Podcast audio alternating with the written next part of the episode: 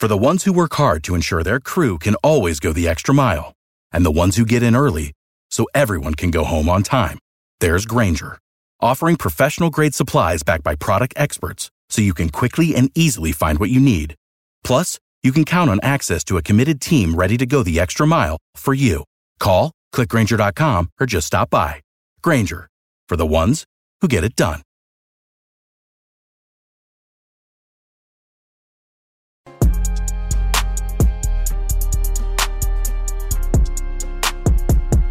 Carter Elliott, what's going on? My good sir, how are we doing? I'm doing fantastic, man. I feel totally re-energized by the fact that college basketball is back tomorrow. Dude, it's amazing. Actually amazing. Wish there was games on earlier, but I'll take it. Yeah, I don't know why I've had this weird thought all day, but like I kind of wish there was like a midnight tip to set things off tonight. Yeah, I, I don't know if you knew this, Greg, but Mr. Carter Elliott himself was a part of one of the first Division One basketball games to happen in the country back in 2014 against Eastern Michigan. Whoa! What like what are we talking? What time was that game? It was at noon on opening day. Opening day, very first Division One basketball game in the country. That's wild. Yes, we got absolutely rocked, but Cartel put in a nice 12 and 6. Thought I was going league, didn't happen. Coach didn't see it either. It's okay though. Hey, at the time, Carter Elliott putting up numbers was probably all Carter Elliott cared about. And look at us now. I mean, it's led you here. Facts. Oh, all right. Uh, let's kick this off. I see we got a couple people in the comments. I just want to shout out what up, Sravon. I loved your questions that you fired at us for the live stream tomorrow, by the way. What up, Kofi? Good to see you in here. Uh, this is 8 p.m. in the internet. We've been talking, Carter and I have, about doing a little more gambling content, doing this through the Spotify Greenroom app. And I actually tweeted this out earlier today, but the daily pick series that we do that's dropping tomorrow got a little sponsor. Somebody slid in and dropped the bag. So this here very episode of 8 p.m. in the internet is now brought to you by dimers.com. One of my favorite gambling content places on the internet. They got a bunch of promo codes. We'll get all that shit out to everybody this week. Uh, but that was sort of an official ad read card. Did I do okay with that? How do you feel about that? It was solid, definitely solid. One might say you dropped a dime. I hate you so much for that. Just skate right. Oh man, I'm sorry. We're gonna we're gonna move right on. I apologize. Uh, we got Champions Classic tomorrow. Let's jump right into that. Really, the first marquee game of the college hoop season happens to be the team that you and I have a podcast about, Carter. Michigan State. It's like the gods of college basketball put this on a tee for us. They play Kansas, who's a top 10 team. As always, in the Champions Classic, it is what it is. Bunch of new faces, though, on both sides. Remy Martin, who is anywhere from a preseason first team All American to like a highly overrated, not even going to make all conference guy, depending on who you ask. Jalen Wilson is out driving vehicles while under the influence. We do not condone that at the Sleepers podcast, but there's a lot of variables over in Kansas right now, Cart. Michigan State feels like they're a little more tightened up, like they're closer to what they want to be on day one. How are you feeling going into that game, and what do you think uh, the money is as far as betting goes? The line is Michigan State plus four right now on draft. Yeah, so if you would have asked me before the exhibition games came out, I definitely feel a lot better now after seeing those two games played. Um, it seems that there's not going to be as much confusion as far as Izzo's lineups. It looks like Tyson Walker is going to be the starting PG for the Michigan State Spartans, which makes me feel a lot better.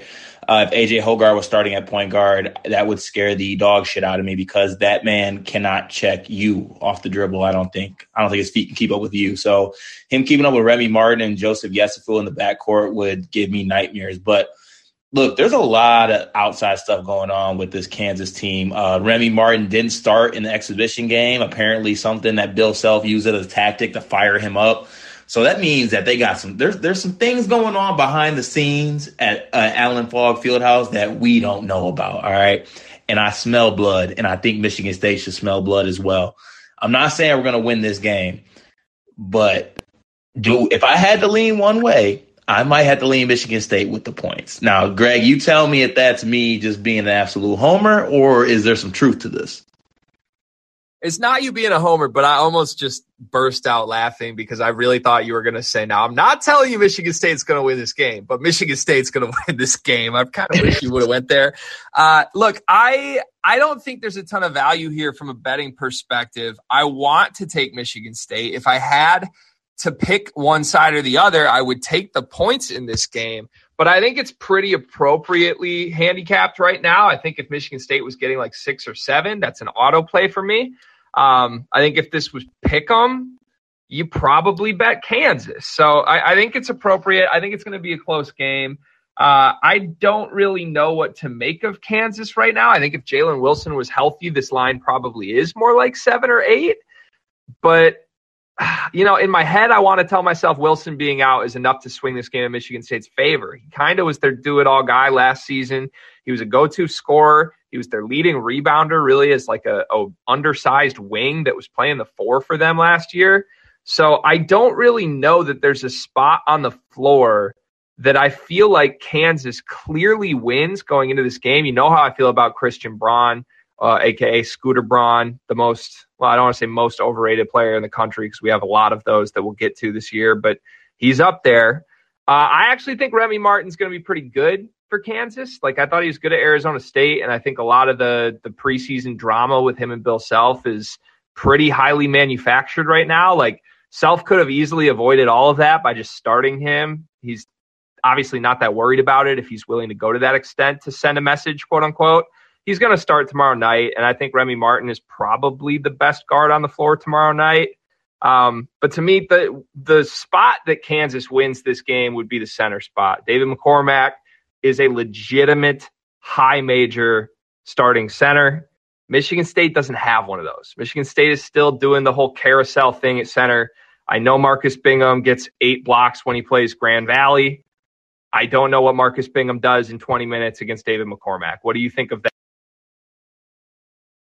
I see, all right, so I like that you're giving David McCormack his credit, but also like David McCormack is not a, or sorry, David McCormack is not a big that I think can just absolutely win, go out and win a basketball game. He's not on the level of uh, you know, Kofi, Hunter Dickinson, EJ, those type of players, Trayce Jackson Davis. I don't really think he's on that level. I think he's a really good college big man um, and plays his role extremely well. But if he can go out there and beat us, then I might just have to tip my cap to him because I really don't think he has that in his game. I think he does an extremely great job at doing what Kansas needs them that needs him to do to win. But I don't think he can go out there and win us a game. And I think you made a great point with the matchups. Like there's not one position, like you said, that they're just absolutely going to overwhelm us. If it was AJ Hoggard out there, like I said, guarding Remy Martin, then we would be overwhelmed. But luckily, Thomas Izzo knows his ball and probably listens to sleepers on the side and unscripted, but doesn't want to tell us and is starting Tyson Walker. So we don't have to worry about that.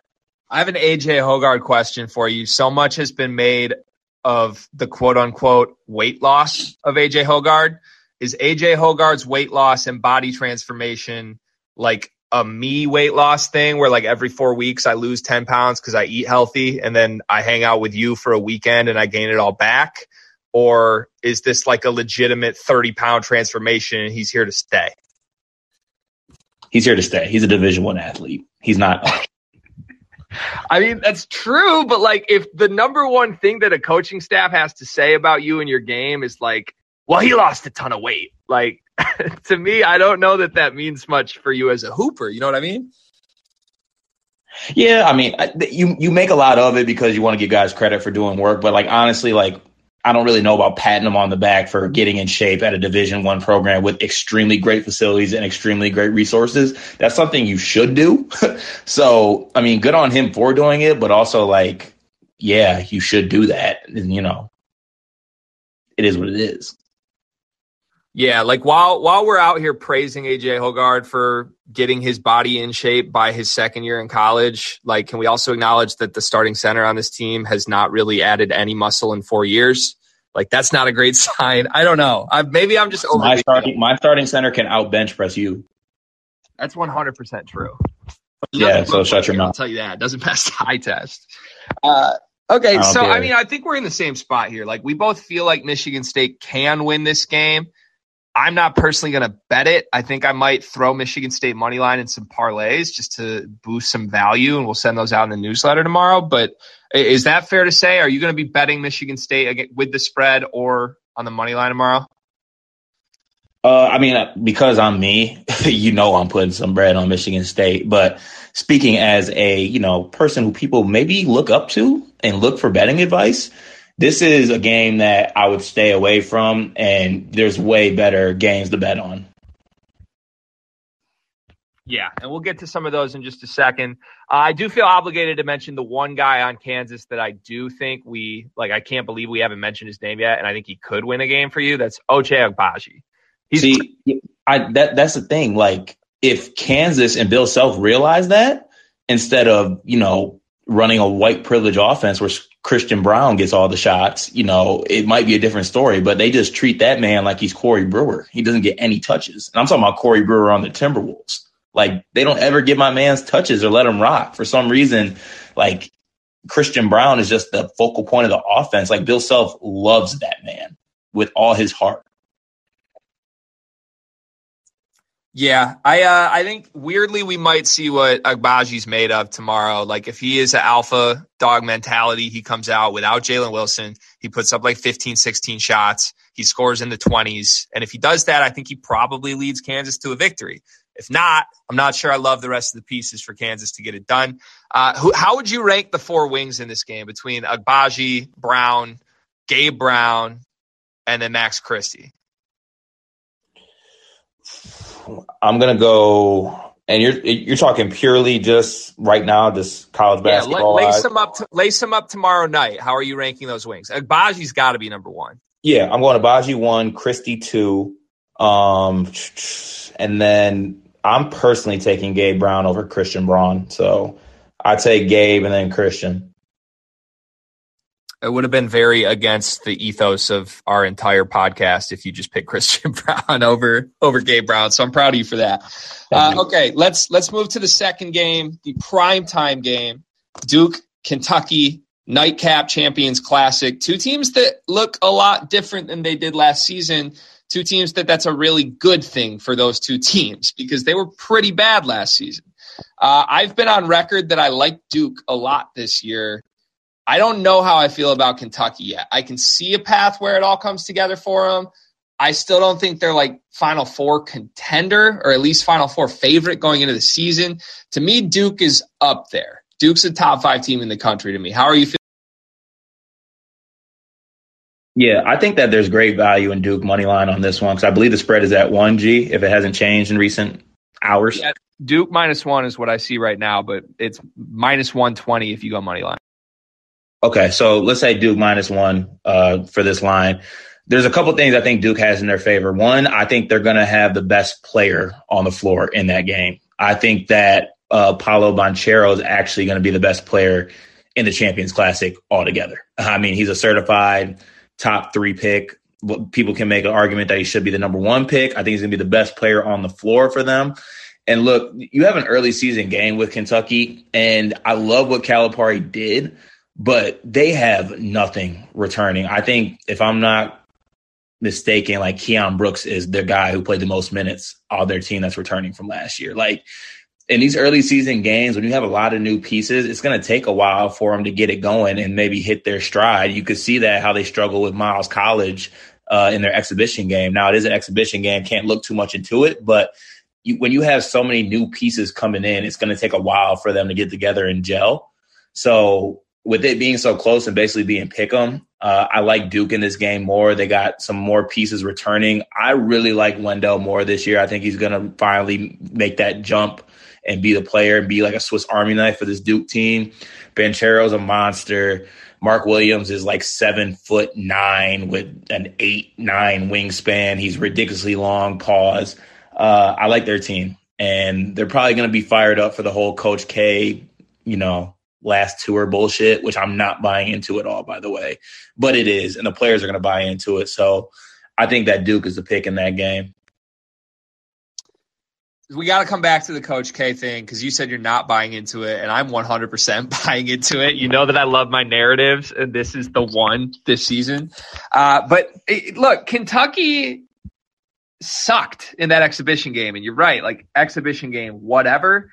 But also, like you're Kentucky, right? Like you played Miles College, the Golden Bears. If you are what you're supposed to be as Kentucky, you're not down seven at the half in any fucking setting against Miles College, dude. Like that that can't happen. So to me, there's something fishy about right. this Kentucky group.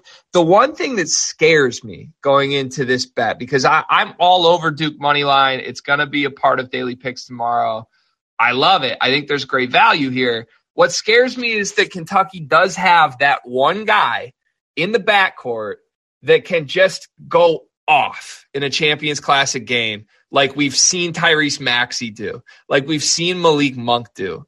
Like there's always the freshman Kentucky guard who can just get hot and put up like 18 in the second half and pull away in a game. And to me, Duke doesn't have that guy in the backcourt. That's the one weakness of this Duke team that could prevent it from getting all the way to the upper echelon of college basketball. So I'm a little like kind of talking myself out of diving all into Duke money line here, but ultimately, like I gotta trust my gut and I have to follow Paolo Banchero. Quite frankly, he's the best player on the floor in a Coach K kickoff retirement tour season game. Like this is just a game Duke has to win, and also they're not Miles College.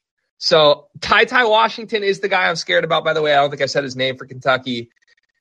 If Ty Ty doesn't go for 30, I think Duke wins this Yeah, I mean, but also like in an exhibition game, it didn't seem like he was just Cal- Coach Cal's just giving uh giving watch giving him the keys either. So that kind of scares me, but because they have some other point guards on the roster, they have Mintz back from last year. They even let Kellan Grady do some ball handling as well. Um, yeah, but you know, the like you said, there's always that like guard championship moment. Speaking from personal experience, Tyrese Maxey came out and absolutely gave State the business a, little, a couple years ago in this in this uh, tournament. So uh, it, it's definitely definitely uh, possible, but I'm still gonna lean Duke on this one. Yeah, I think there's some guys with Kentucky too that like are objectively good college players, but I think there's going to be some role realization in the middle of that game tomorrow that ends up looking a little awkward. Like Sahvir Wheeler was the do it all guy last season for his team. Kellan Grady's been the do it all guy for years. Ty Ty Washington should be the do it all guy. How do those three even play together? Does it make any sense? You've still got Mintz, like we said. Like they have too many guards, and too many guards is not always a good thing. CJ Frederick, the Iowa transfer, is a guy who I would love to see get a lot of minutes for Kentucky, but I'm pretty sure he's questionable and hasn't been practicing for them. Uh, and then in the front court, like do we like Kentucky's front court? Do they really have anybody worth noting? Like it's basically Tshiebwe or bust, and I don't think we love Tshiebwe. Yeah, I, I, mean, I personally do love Tshiebwe. I know Dion's going to actually lose his mind in the comments, but I like him. Um, the freshman they got, uh, Fox, I believe, is Damian Fox, I believe his name is. Uh, I'm sorry, Daimion Collins. I think he's a freak, but he's not going to be ready yet. Like he's that'll be down the road, middle of the season. He'll probably find his uh, find his stride a little bit. But yeah, there's a lot. There's just a lot of questions. They brought in like good pieces and good shooting, like you said, but like, nah, I'm I'm still leaning Duke, even though it goes against everything I stand for because I absolutely hate hate with a passion watching Jeremy Roach play basketball. Yeah, hate it. I, I do too, but luckily you're going to get to watch Paolo Banchero play basketball, not just Jeremy Roach. Great point. there we go. All right. So we're aligned so far, two for two. I think that bodes well for us. Typically, when we're on the same page from a betting perspective, that means good things, Cart. Uh, I guess we'll we'll have to wait and see, but that's a good start. Uh, there's also like a hundred other games tomorrow, which is fantastic and also a little bit stressful because like if this was a normal night of college basketball, like I would kind of want to keep my pulse on everything, but tomorrow's the Champions Classic. Like I'm definitely gonna be looking at other games, but like I feel like I'm gonna be missing some things while I'm so tuned in on Michigan State. And honestly, while we're drinking from five to seven on camera, and and from the questions we we've been getting, we'll be drinking a, a fairly good amount. Yeah, it could get a little messy. It'll be fun. Uh, but let's let's talk about the other games. Do you have anything that jumps out from a value perspective tomorrow that we should start? Yeah, so I do have uh I got a couple actually. I go let's see, I got three or four here actually. And I'm gonna start with this one. And I think that you would pick opposite on this one. And also Dion might pick opposite on this one. But I am picking tomorrow Oakland plus 17 and a half versus the West Virginia and the Huggins boys. And let me tell you why. All right. One, Oakland has all their whole team returning. Like they have Jalen Moore, who's their best returning player, point guard, averages like 18 and 6. They got Micah Parrish, Trey Townsend. I mean, they're getting their whole team back for starters. Jamal Cain, transfer from Marquette, is a bucket. He averaged 10 and 6 last year for Marquette. He's going to up those numbers, I think, somewhere into the 18 points per game this year and maybe even more rebounds, probably about eight to nine. I think he's a legit pro basketball player. And not, I don't know if he's an NBA player, but I think he has the measurements and the skill to be a pro high level basketball player. And West Virginia is losing a lot. They're losing McBride and Culver, who are both their, you know, their return, their leading scorers on last year's team. And they have some returning talent with McNeil, the best heat check probably in college basketball, and also Taz Sherman. But you basically have a lot of guys right now who are just role players last year or just guys they might be looking at each other, seeing who's going to step up, who's going to be that guy for this team. And it's a guys who got to learn how to play without two of the better players from last year. So it's going to take some time, I think. And I think that this Oakland team has enough returning, and they played a lot of hard road games last year as well, where they're not going to be scared of the moment. So I like Oakland plus 17 and a half in that game. Yeah, I would be on the other side of that from you, although I respect the research. Hashtag research is what we base all of our picks in college basketball season around. So anytime you tell me, look, I crunched the numbers on this, and I'm going to spit out some stats at you and some reasoning why, I'm never going to disrespect that. But this team has McNeil. That's our heat check player of the year. I can't believe you're coming off day one, pick number one, and saying we're betting against Sean McNeil. That's like our favorite player to bet on. I know, I know, but the thing is, though, who's getting McNeil the rock? I mean, couldn't it be Taz Sherman? Taz Sherman ain't pass. He ain't a passer. That man is a automatic shot getter upper. I mean, so is McNeil. That's why we love him, though. We do, we do. But that, I'm just saying, like, you got a team that basically has to find a new identity, and it's the first game of the year. It's probably going to take them some time to figure it out. Yeah, that's true. That happens, but like we're really banking on Greg Kampe as the first guy. I am banking. I am banking on Jamal Cain and Jalen Moore. That's who I'm really banking on. And you know what else, Greg? Because I know you love stats so much, let me hit you with this right here. In the last 10 games, Oakland is 7 to 3 against the spread as road underdogs, while West Virginia is one of five, one one in five in the last six of the same variety. And that's with a team that had McBride and Culver last year. New faces, to take time to figure it out. West Virginia is to win, but it's to be close. I say it's a 15 point game. So go ahead and take that 17 and a half. Feel pretty good about it. I just look okay. I, I actually do love the numbers, so thank you for that. But like, I, my I'm laughing at the conclusion that I say it'll be a 15 point game, and that makes you confident enough to take the 17 points. A two point swing is what you think it'll be, but you feel great. I, I feel number. great at any number I pick. It's just I don't feel great sometimes when it ends and it doesn't hit, but I always feel great. That's true. All right. Well, I uh, I'll I guess I'll accept that pick. Let me say that I'm not writing that with you, uh, but I do hope you include that in tomorrow's newsletter because seems like there was some well thought out research there. Let me jump in. Let me give. Uh, I have three plays I really like tomorrow that we haven't discussed yet. I'll give one of them and then I'll throw it back your way. Uh, I'm curious where where you will land on this one, but I'm going to take UCLA minus 20 at home against Cal State Bakersfield tomorrow in the 11 p.m. Eastern tip on the Pac-12 network. Yes, I am hammer, that much. Hammer it. I don't need. I don't need your research. Hammer. All right, there we go.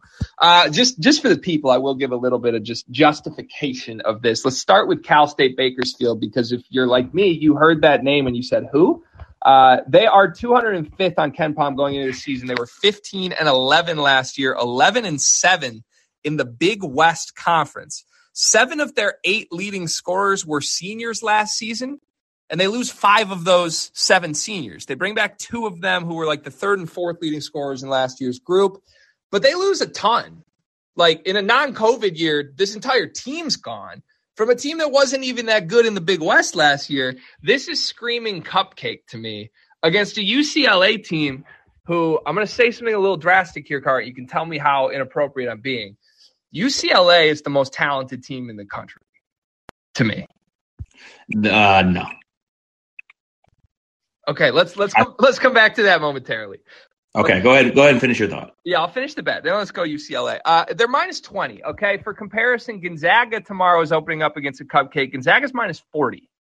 Like, this should easily be minus 29, minus 30 to me. If you're unfamiliar with UCLA, which, if you're listening to this, how could you be unfamiliar with UCLA after the run they had in March last season? Basically, the Bruins underachieved in the regular season, but were kind of a KenPom darling. Like, even though their record didn't show it, they were like, I want to say top 20 or top 25 in KenPom pretty much the the entire stretch run of the season before the NCAA tournament. Then in the NCAA tournament, they kill it. They get hot, and nobody can guard Johnny Juzang. A couple teams couldn't guard Jaime Jaquez. Tiger Campbell was doing everything and averaging like seven assists per game. Jules Bernard was impacting off the bench. Cody Riley was holding it down in the front court. Singleton was making an impact off the bench. Like this team just had dudes. And by the way, those six guys that I just mentioned, are all back. Plus, they add Myles Johnson, a true center, which is the one thing this team didn't have last season. Plus, they add Peyton Watson, a five star recruit, who, quite frankly, is the most talented player on this roster card. UCLA only played two games last season against Cupcakes. Go back and look at their schedule, folks. They had some COVID issues in the non conference. They did not play a full non conference schedule. They went right into conference play. They only played two Cupcakes last season. They won both of the Cupcake games by 30 plus points. This screams blowout. This screams UCLA asserting themselves that they are here to stay. And I think it's disrespectful that this line is minus 20. Wow. Okay. Wish I could wish I could go against you because I always think it's good to have that dynamic, but I do love that pick. the only way I can see this being minus 20 or is because like these Cal State Bakersfield guys are basically like fuck UCLA because that's that's the school they probably wanted to go to, but they ended up at Bakersfield. So maybe a little revenge in order, but nah. This UCLA team is one of the most talented teams in the country. Like top five. I mean, they are top five in the country, but talent wise, they're probably top three you could make an argument for most talented. I wouldn't be mad at you at that. So yeah, I like that line. So let me make that argument because we we have the disagreement of where we stand on UCLA versus the other best teams in the country. And I'll preface this by saying this is not like last year. This is not where Gonzaga and Baylor are head and shoulders ahead of everybody else. To me, there's like 12 teams that could legitimately win a national title this season. UCLA is 100% one of them, and they're probably at the top of this group for me. It's UCLA or Gonzaga when you're talking about most talented team. Gonzaga has Drew Timme and Chet Holmgren, and I flipped that. I should have said they have Chet Holmgren and Drew Timme because that's the order of how talented those two players are. UCLA is the deepest talented team in the country, though. Like, there's no team that matches those eight names that I said at all to me. Like, I mean, I don't even know who's coming off the bench for this group. Probably Singleton and Bernard are the two I would think come off the bench. But like, is Peyton Watson a lottery pick coming no, off the bench? I, I, think they I think they brought Watson off the bench in the first game. Okay, so they have a lottery pick coming off the bench. Cody Riley is he starting? Is he off the bench? Is Myles? He's, he's, he started and Myles Johnson came off the bench. So it was it was the same lineup as last year that they started. So you know Riley at the five, Jaquez, Tiger, uh, Bernard, and Juzang. Okay, so it's a Final Four starting lineup plus the best trio off the bench in the country. Best trio. I mean, I, I like your argument, G. It does sound good. I mean, but also, you know, this Gonzaga team is just as talented and probably has just as many NBA players as they probably have more NBA players than that UCLA team. I just don't think they got two guys off the bench like Myles Johnson and Peyton Watson, though. Nolan Hickman's coming off the bench, pro. Hickman's good. I'm taking Peyton Watson over him. Okay, yeah, I'm taking. Uh, well, I, I okay, we don't we don't need to do this. I'm sorry, we don't need to do this day one. I'm just saying, I'm buying UCLA. Also, I, also, also, it makes it easier for your off the bench argument when the dudes off the bench should be starting as well. That really aids your argument here because the fact is that Myles Johnson should be starting for this team, and Peyton John, Peyton Watson also should be starting. But I'm still taking Gonzaga as the most talented team in the country, college basketball. That's one. That's one hundred percent true. You just made the right point there. Um, I will say, uh, like, I think they're similar, and I think the way Gonzaga has clearly the best front court in the country, I think UCLA has clearly the best wings in the country, like Juzang, Jaquez, Peyton Watson. That's just nasty. Facts. That team, yeah, that team's really, really fucking good, and everyone talks about. I mean, I don't. know are you buying like the like the Jaquez is just like the Pac-12 Player of the Year, like hype? I'm no because I think I think Juzang is okay. All right, yeah, I mean because you know you know the chats that we're in, they're all hyping that up, and I just I I don't know. I Jaquez is great. I think the reason Jaquez works so well is because he has like the opposite game of Juzang to me. Like they both get similar things done, but they do them stylistically entirely different. Uh, and it's two totally different looks, and they're both deserving of having the best perimeter defender guarding them from the other team, but you have to pick one. So I uh, I don't think Jaquez is the better player though. I think Juzang is going to put up some pretty absurd numbers. I mean, Tiger Campbell, like what a what a perfect spot for a pure passing point guard to have. Like he might average eight assists this year. Yeah, no, he is. I mean, you know, I, I, I don't like to give Tiger Campbell his props because of uh, previous actions and what he did in the past, but you know, good for him. UCLA is really, really goddamn good. So gonna be a good team this year. I like that line. That's disrespectful. Like you said, everyone else was playing cupcakes is getting 25 plus lines and they put this at 20. That means they could be blowing this team out and put yeah, in all the walk ons and it will still end up being a 25 plus point game. Yeah, extremely, extremely strange. All right, I have two more that I want to get to. Do you have anything to throw back your way first? I do. Uh, but before I do say this pick, are we still on our fade BYU train? I feel like that's pretty much a well ingrained mentality in both of us right now, but I don't have any facts to back that up for this season. Okay, so this is my pick without research. This is my pick that I just I always stick with. I love fading BYU. I hate that people tell me that BYU is this and BYU is that. Like, yeah, dope. Alex Barcelo, sweet. Caleb Lohner, nice. Looks like a surfer. Not my type of basketball player. They're playing a team in Cleveland State who is a team who I would consider is just a team full of dogs. They got a bunch of dudes who transferred in from JUCO schools they got a coach in Dennis Gates, who I think is an upcoming coach in college basketball. And anyone who you ask in college basketball will say that Dennis Gates is a great coach. Um, and he basically has a system. He took over this Cleveland State team that was absolutely terrible, went into JUCO basketball where there's great basketball players. Shout out to JUCO Advocate, by the way. And he got a bunch of dogs from the JUCO level, brought them in. This is a team that made the tournament last year, is bringing back a lot of pieces from that team and they are getting 15 and a half points right now against a BYU team that could be looking ahead because they are playing San Diego State this Friday and Oregon next Tuesday, and they could easily overlook this opening game against a Cleveland State team that, I like I said, has a lot of talent, a great coach, and it just has seniors everywhere that are coming back from a NCAA tournament team from last year. They're going to play hard as shit. I love this chance to fade BYU in the situation and take Cleveland State plus 15 and a half.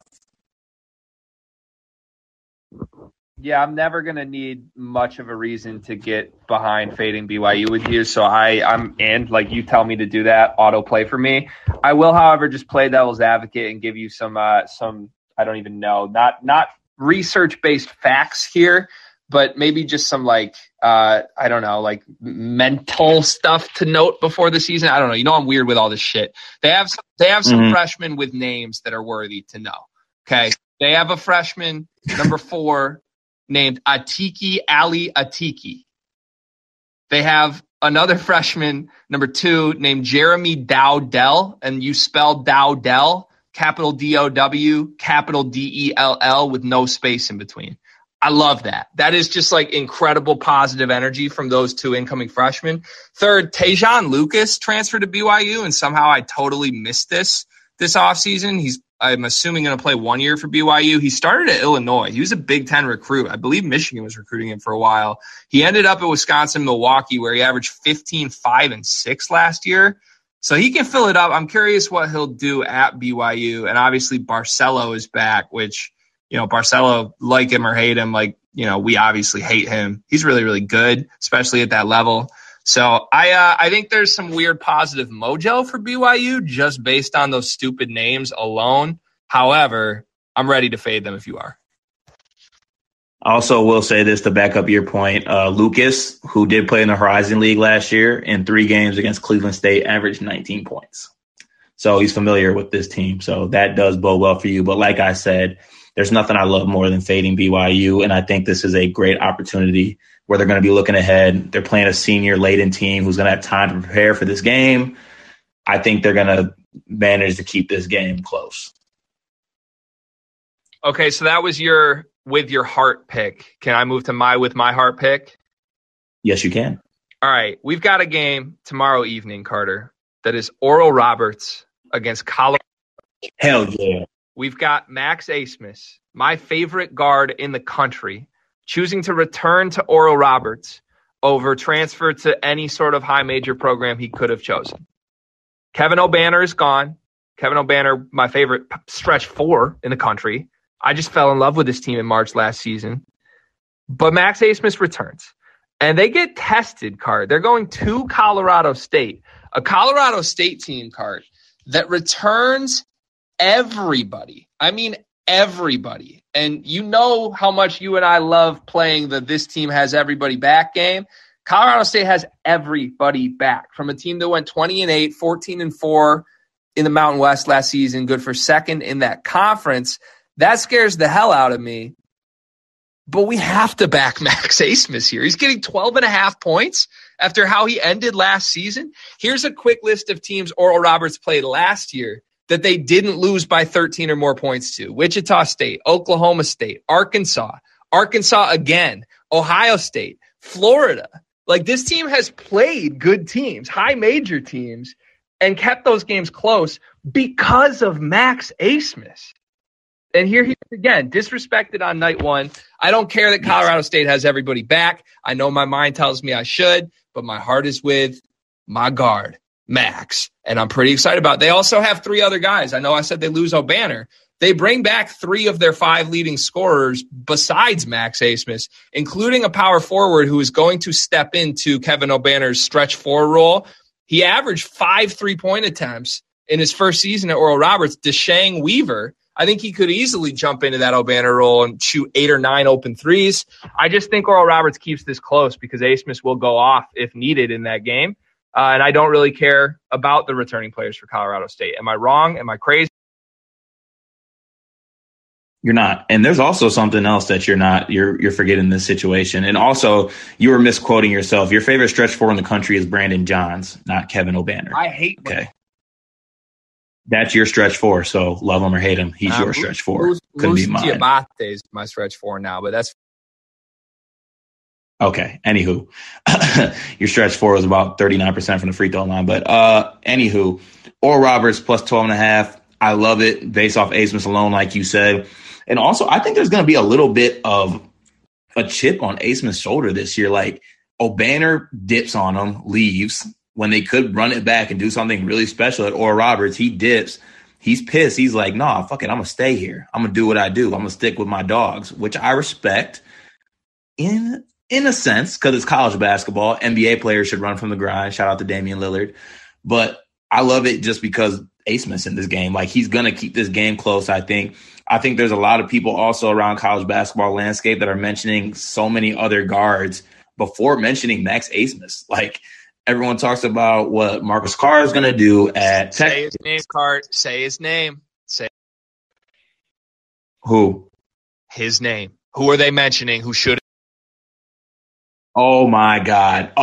Oh, how could I forget? Mentioning a whole ass Collin Gillespie over Max Abmas. Go to your nearest sink and brush your goddamn teeth and brush your goddamn tongue talking about Max Abmas isn't as good as Collin Gillespie. Eat shit respectfully. That man is a bucket and Collin Gillespie's overrated as dog shit. And I will say that and scream it from the top of my lungs all year. It is what it is. But I like it at 12 and a half. Is going to keep this game close. They still got pieces. Obanor's a big loss, but I still like it in this game. Yeah, I just look, it's 12 and a half to me for an Oral Roberts team that if they were playing like a top 25 team, I would think they're like 15 point underdogs. I don't think Colorado State is that close to a top 25 team. I don't care that they bring everybody back. I just don't see that team even with the guys returning as a top 25 team. One more number for you Colorado State, this team that has everybody on the team that was there last year. Last year, 28 games, they only covered 12 and a half 10 times in 28 games. And you can bet in those 10 games, I went back and looked, we're 10 of the worst teams they played all season. Oral Roberts will actually be one of the better teams Colorado State plays this season. So give us Abmas. I think that's going to be one of the more fun ones to bet on night one as well. I mean, you're rooting for Abmas to go off, get his 35 points, keep that thing close at all times, and you're never out of it. If Colorado State does get up 15, 16 points, I mean, you're two possessions of Abmas magic away from getting that cover again. Facts. Also, before I get to my last pick, can I throw in one non research pick that I'm basing solely off of just actually looking at it? Okay. Uh, Washington Huskies are going to be one of the worst teams in Division One basketball this year. I don't know shit about Northern Illinois, but take Northern Illinois plus 18. Washington stinks. Word to Eli. They are terrible. Yeah, they're really bad. I also see uh, we got Ant Wright in the comments talking about take the Minnesota under tomorrow, which is absolutely hilarious. I don't know what it's at, but I'm 100% with it. I mean, we're we got to bet Minnesota unders all season long. They got literally dudes that should be playing rec ball in that lineup right now. Uh, and ML, I see you. Let's money line Oral Roberts tomorrow. I believe it was around plus 500. You better believe that's working its way into a couple long shot parlays for tomorrow. Stay tuned on that. All right, Cart, give us your last. Okay, in this one, I'm going with Bama and Louisiana Tech.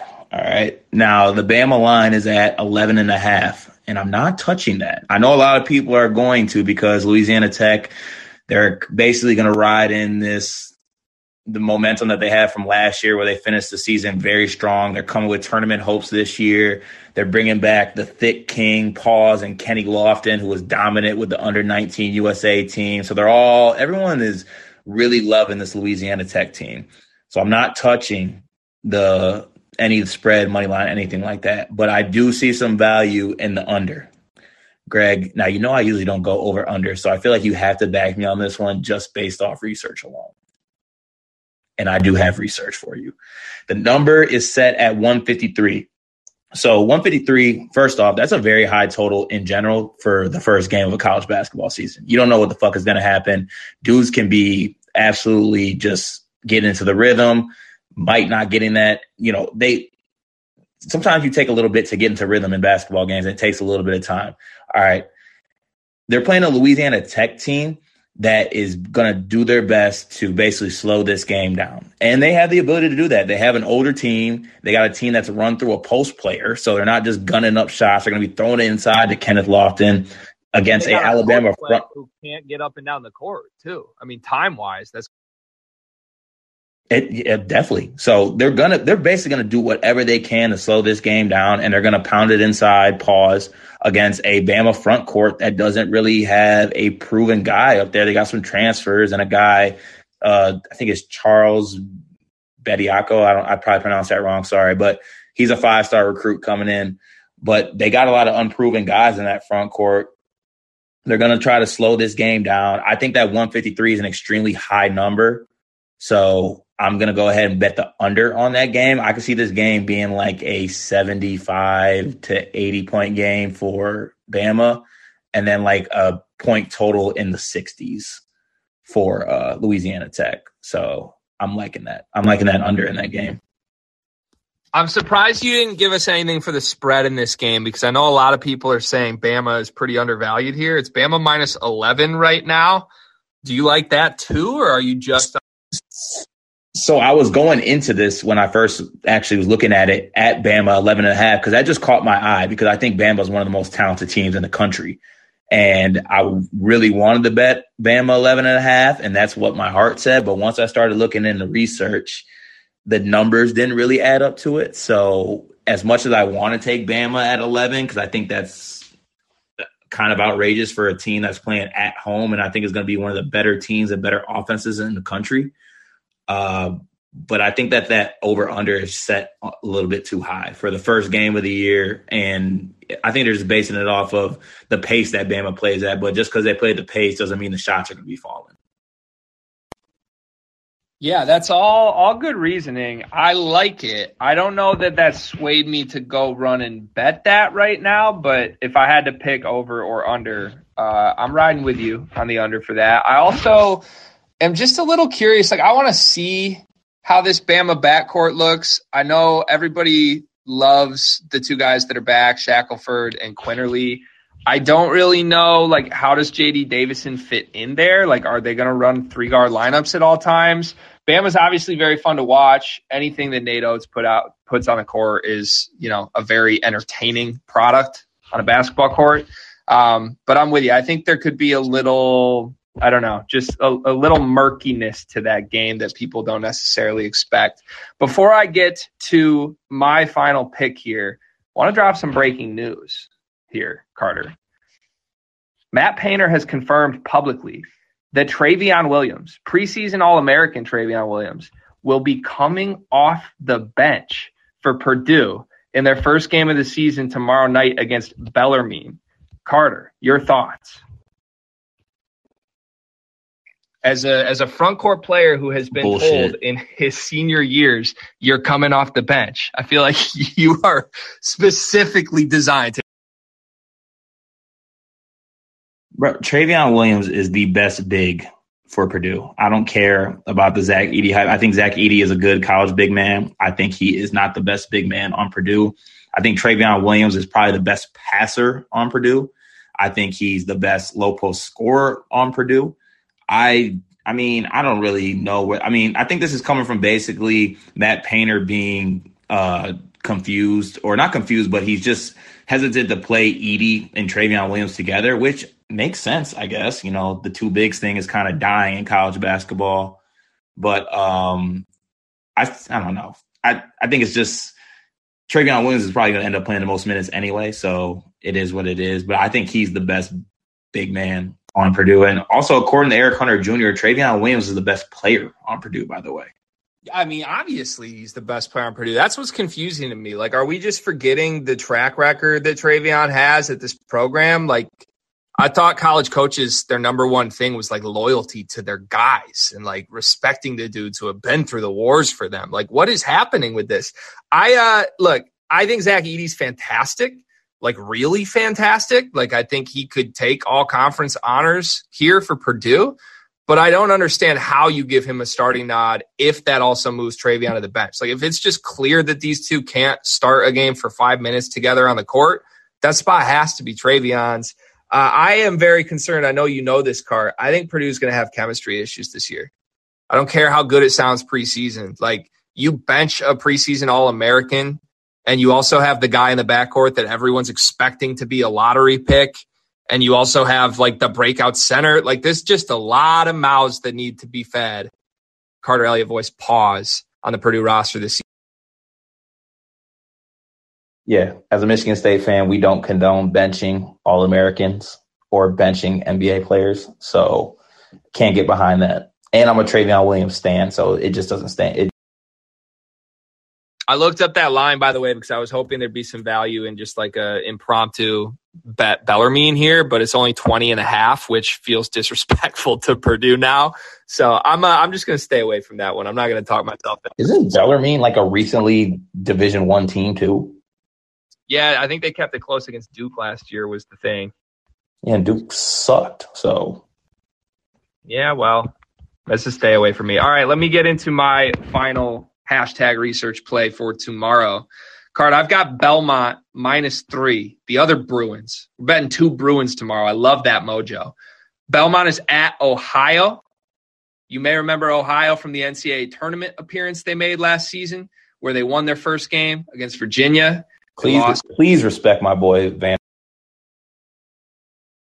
I don't know that I'm going to respect your boy Vander Plas. He's fine. He's a good player, probably the second best player on the court in this game. Jason Preston is the name who will not be on the court in this game, and this is the reason we are fading Ohio. Cart, it's not easy to replace a guy who does as much as Jason Preston did for Ohio last season. He was a scorer, even though people wanted to say he wasn't a scorer. He was just a facilitator. Sorry. Not true. He was a scorer. He was a shooter, and he was a guy who averaged seven assists per game over the entire course of the season. You do not just replace that guy and keep firing on all cylinders. It's going to take an Ohio team that, yes, they do have Vander Plas. They have a lot of other guys back that aren't Jason Preston, but it's going to take them time to figure out what that offense looks like without Preston doing everything for that team. Belmont, on the other hand, Cart, you knew I had to pick one team who returns everybody besides UCLA. They returned 97% of their minutes from last season, 97% of their scoring. That's 97% of a team who won their conference 18 and 2 in the Ohio Valley, 26 and 4 overall on the season. Cart, I believe going into the final four games of the season last year, I believe they were 25 and 1 before things fell off a little bit down the stretch. Now, that's not great for last year, but a little bit of a fade out at the end of last season, plus bringing everybody back. I love that formula. I think that team's going to have a chip on their shoulder. They're only three point favorites against an Ohio team that I think will have no identity once that ball tips and will take them five or six games to figure out. Belmont 77th on KenPom preseason, Ohio 115th on KenPom preseason. You could also bet Belmont money line. It's not too juicy. I believe it's like minus 140 right now, but I'll stick with spread for the the ethos of daily picks and call it Belmont minus three. I I love the pick. I mean, you said it all. They're losing Jason Preston, who is their not just their point guard, like for their team. He's also just the do it all person for this team. So, you know, I mentioned players like Vander Plas, but you got to think players like Vander Plas look really, really good playing next to Jason Preston. It ain't gonna be Jason Preston next to him this year, so they're not gonna look as good. So I like that. I like that pick a lot. Belmont also should come out, like you said, off the bad ending from last year, kind of want to come out strong, send a message, say we're still here, still ready to make some noise this year, and last year is not happening. So uh, I like the pick, uh, but I don't know if I'm liking this agreeing between me and you. What's what's that about? I I don't know, but I I I don't know. I've swung around and thought that if we're on the same page, that usually means enough research has gone into it. It's not a bad thing we'll see. We get we'll get a week into the season before we decide if that's a good or a bad thing this year. What I need to do, I'm already struggling. I need to pick three of those four: the UCLA, the Belmont, the Oral Roberts, and then Duke money line. And I feel obligated to include Duke just because it's the prime time game. But like, I think that might be the most flimsy of those four going into tomorrow.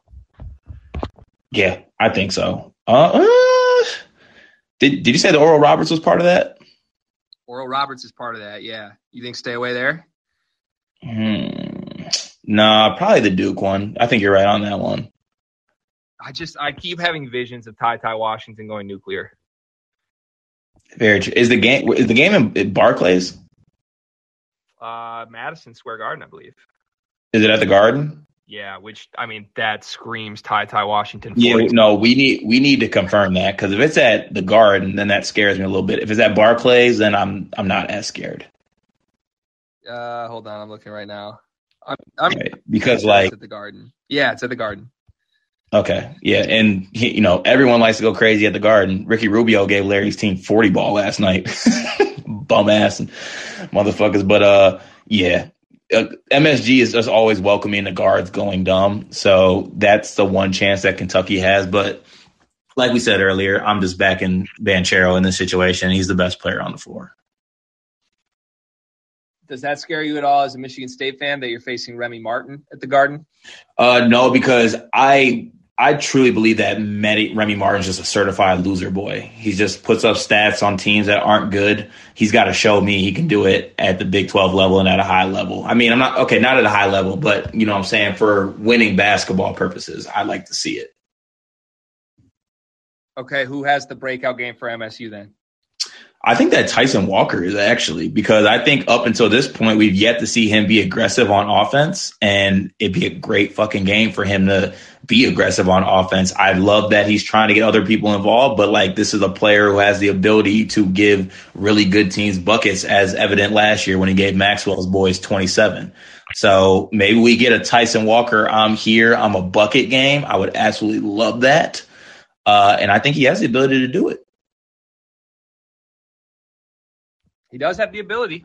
We'll see. We'll see if he'll be given the keys to do it. Maybe he only plays 18 minutes tomorrow night, and AJ Hoggard with his newly slimmed down body gets 22. If, we'll see. If AJ Hoggard gets more minutes than Tyson Walker tomorrow, uh, I'll drop my IG in the comments, and y'all can follow me. I will go live, and I will eat a pair of my shoes if that happens. I really glad that we have a recording of you saying that because there's at least a 30% chance that Tom Izzo pulls some bullshit like that. Uh, also, I, I would be remiss to not mention that Ant's in the comments saying someone said Tyson's just Foster Loyer with a tan. Ah, oh, that's bad mojo for you, Cat. just Ant, Ant, just, Ant just know he knows what the the poke fun at because that's so disrespectful to Tyson Walker.